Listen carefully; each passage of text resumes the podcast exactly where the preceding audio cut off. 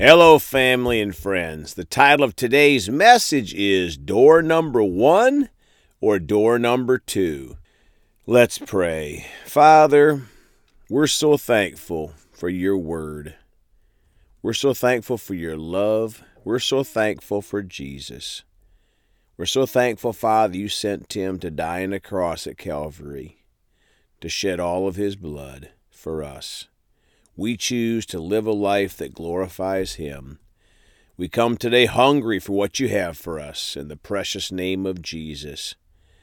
Amen. Well, folks, we talked yesterday about choices. We're going to finish that discussion today, and we're reading again today from the Amplified Bible.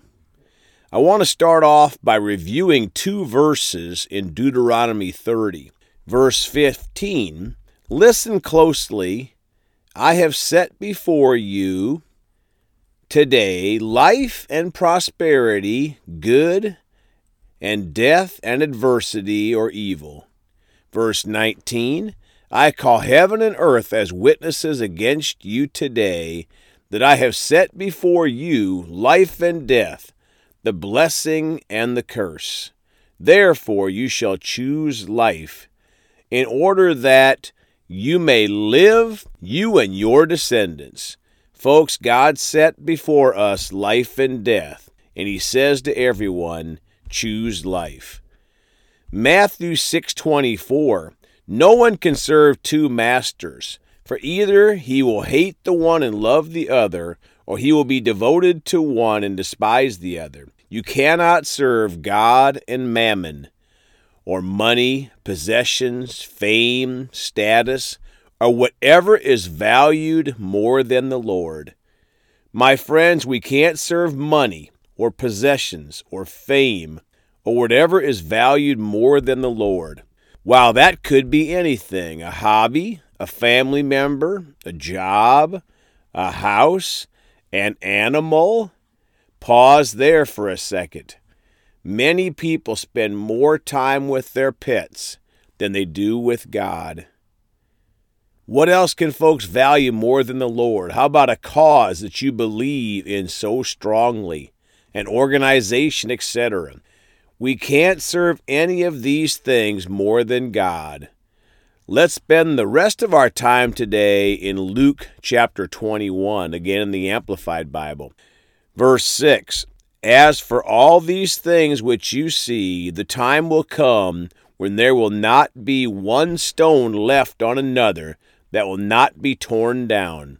The signs of the times and the end of the age. Verse 7 They asked him, Teacher, when will these things happen? And what will be the sign when these things are about to happen?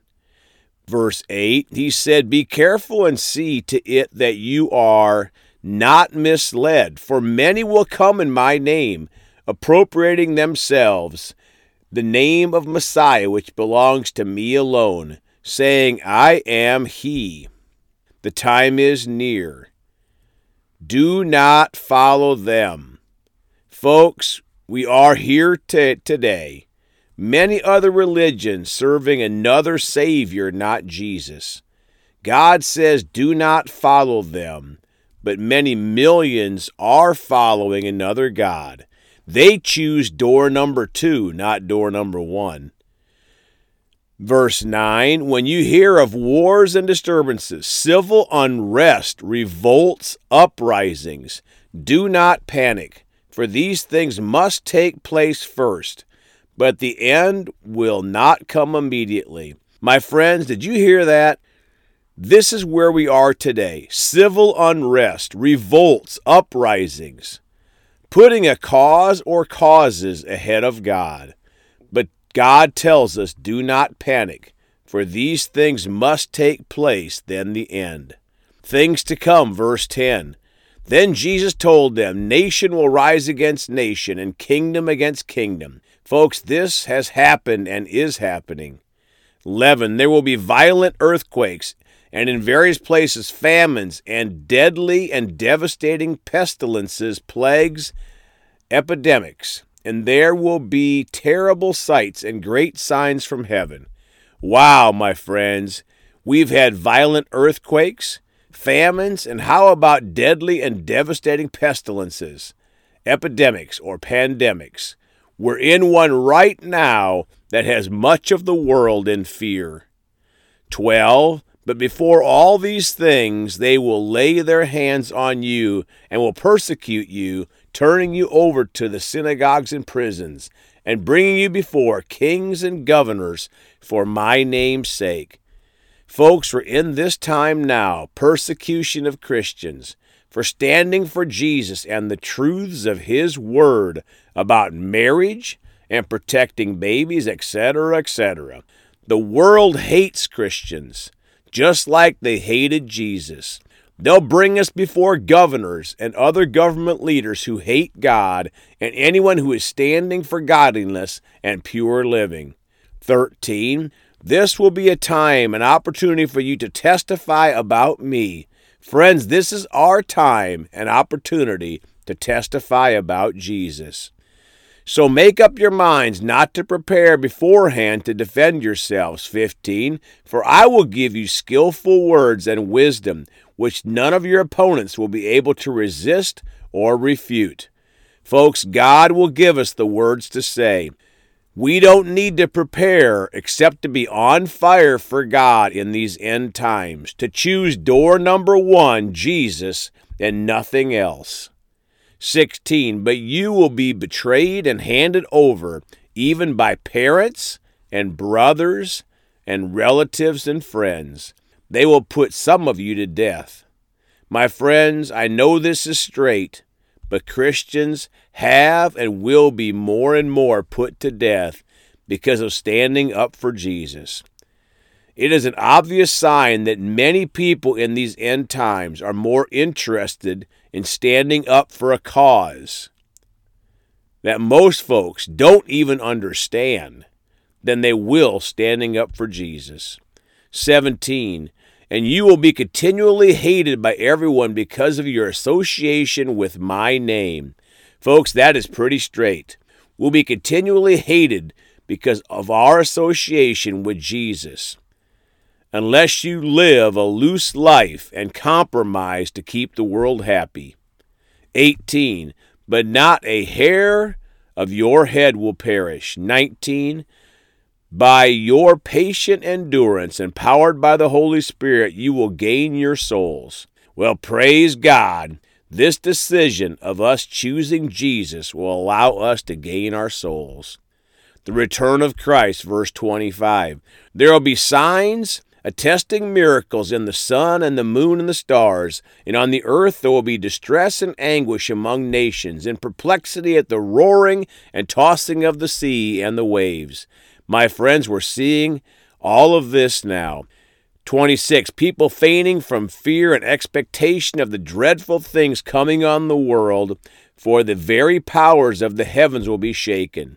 27 they will see the Son of Man coming in a cloud with, transit, with transcendent, overwhelming power, subduing the nations, and with great glory.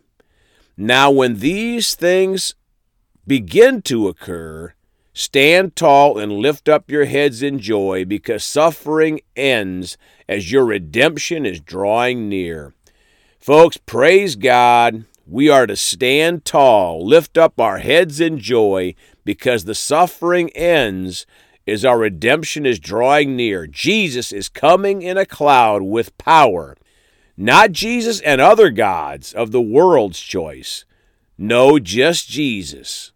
Verse 31 So you too, when you see these things happening, know without any doubt that the kingdom of God is near. 32 I assure you and most solemnly say to you, this generation, those living in that definitive period of time preceding the second coming, will not pass away until everything takes place. Heaven and earth will pass away, but my words will not pass away. Folks, God's word will not pass away. 34. But be on guard so that your hearts are not weighed down and depressed with the giddiness of debauchery and the nausea of self indulgence and the worldly worries of life. And then that day when the Messiah returns will not come on you suddenly like a trap. Wow, friends, so many in the world now are caught up in debauchery, self indulgence, and worry. 35 For it will come upon all those who live on the face of the earth. But keep alert at all times, be attentive and ready, praying that you may have the strength and ability to be found worthy and to escape all these things that are going to take place and stand in the presence of the Son of Man at his coming. Father, we just thank you that we'll be ready to stand tall, that we're looking unto Jesus every day in the eastern sky, ready for his return, that we'll be strong to the very last minute, and that we'll encourage others to come to Jesus. We thank you for it in the precious name of Jesus. Well, folks, we love you all. You can contact us by phone at 812 449 8147. Please go talk to someone about Jesus today. And remember, Jesus thought about you on the cross at Calvary.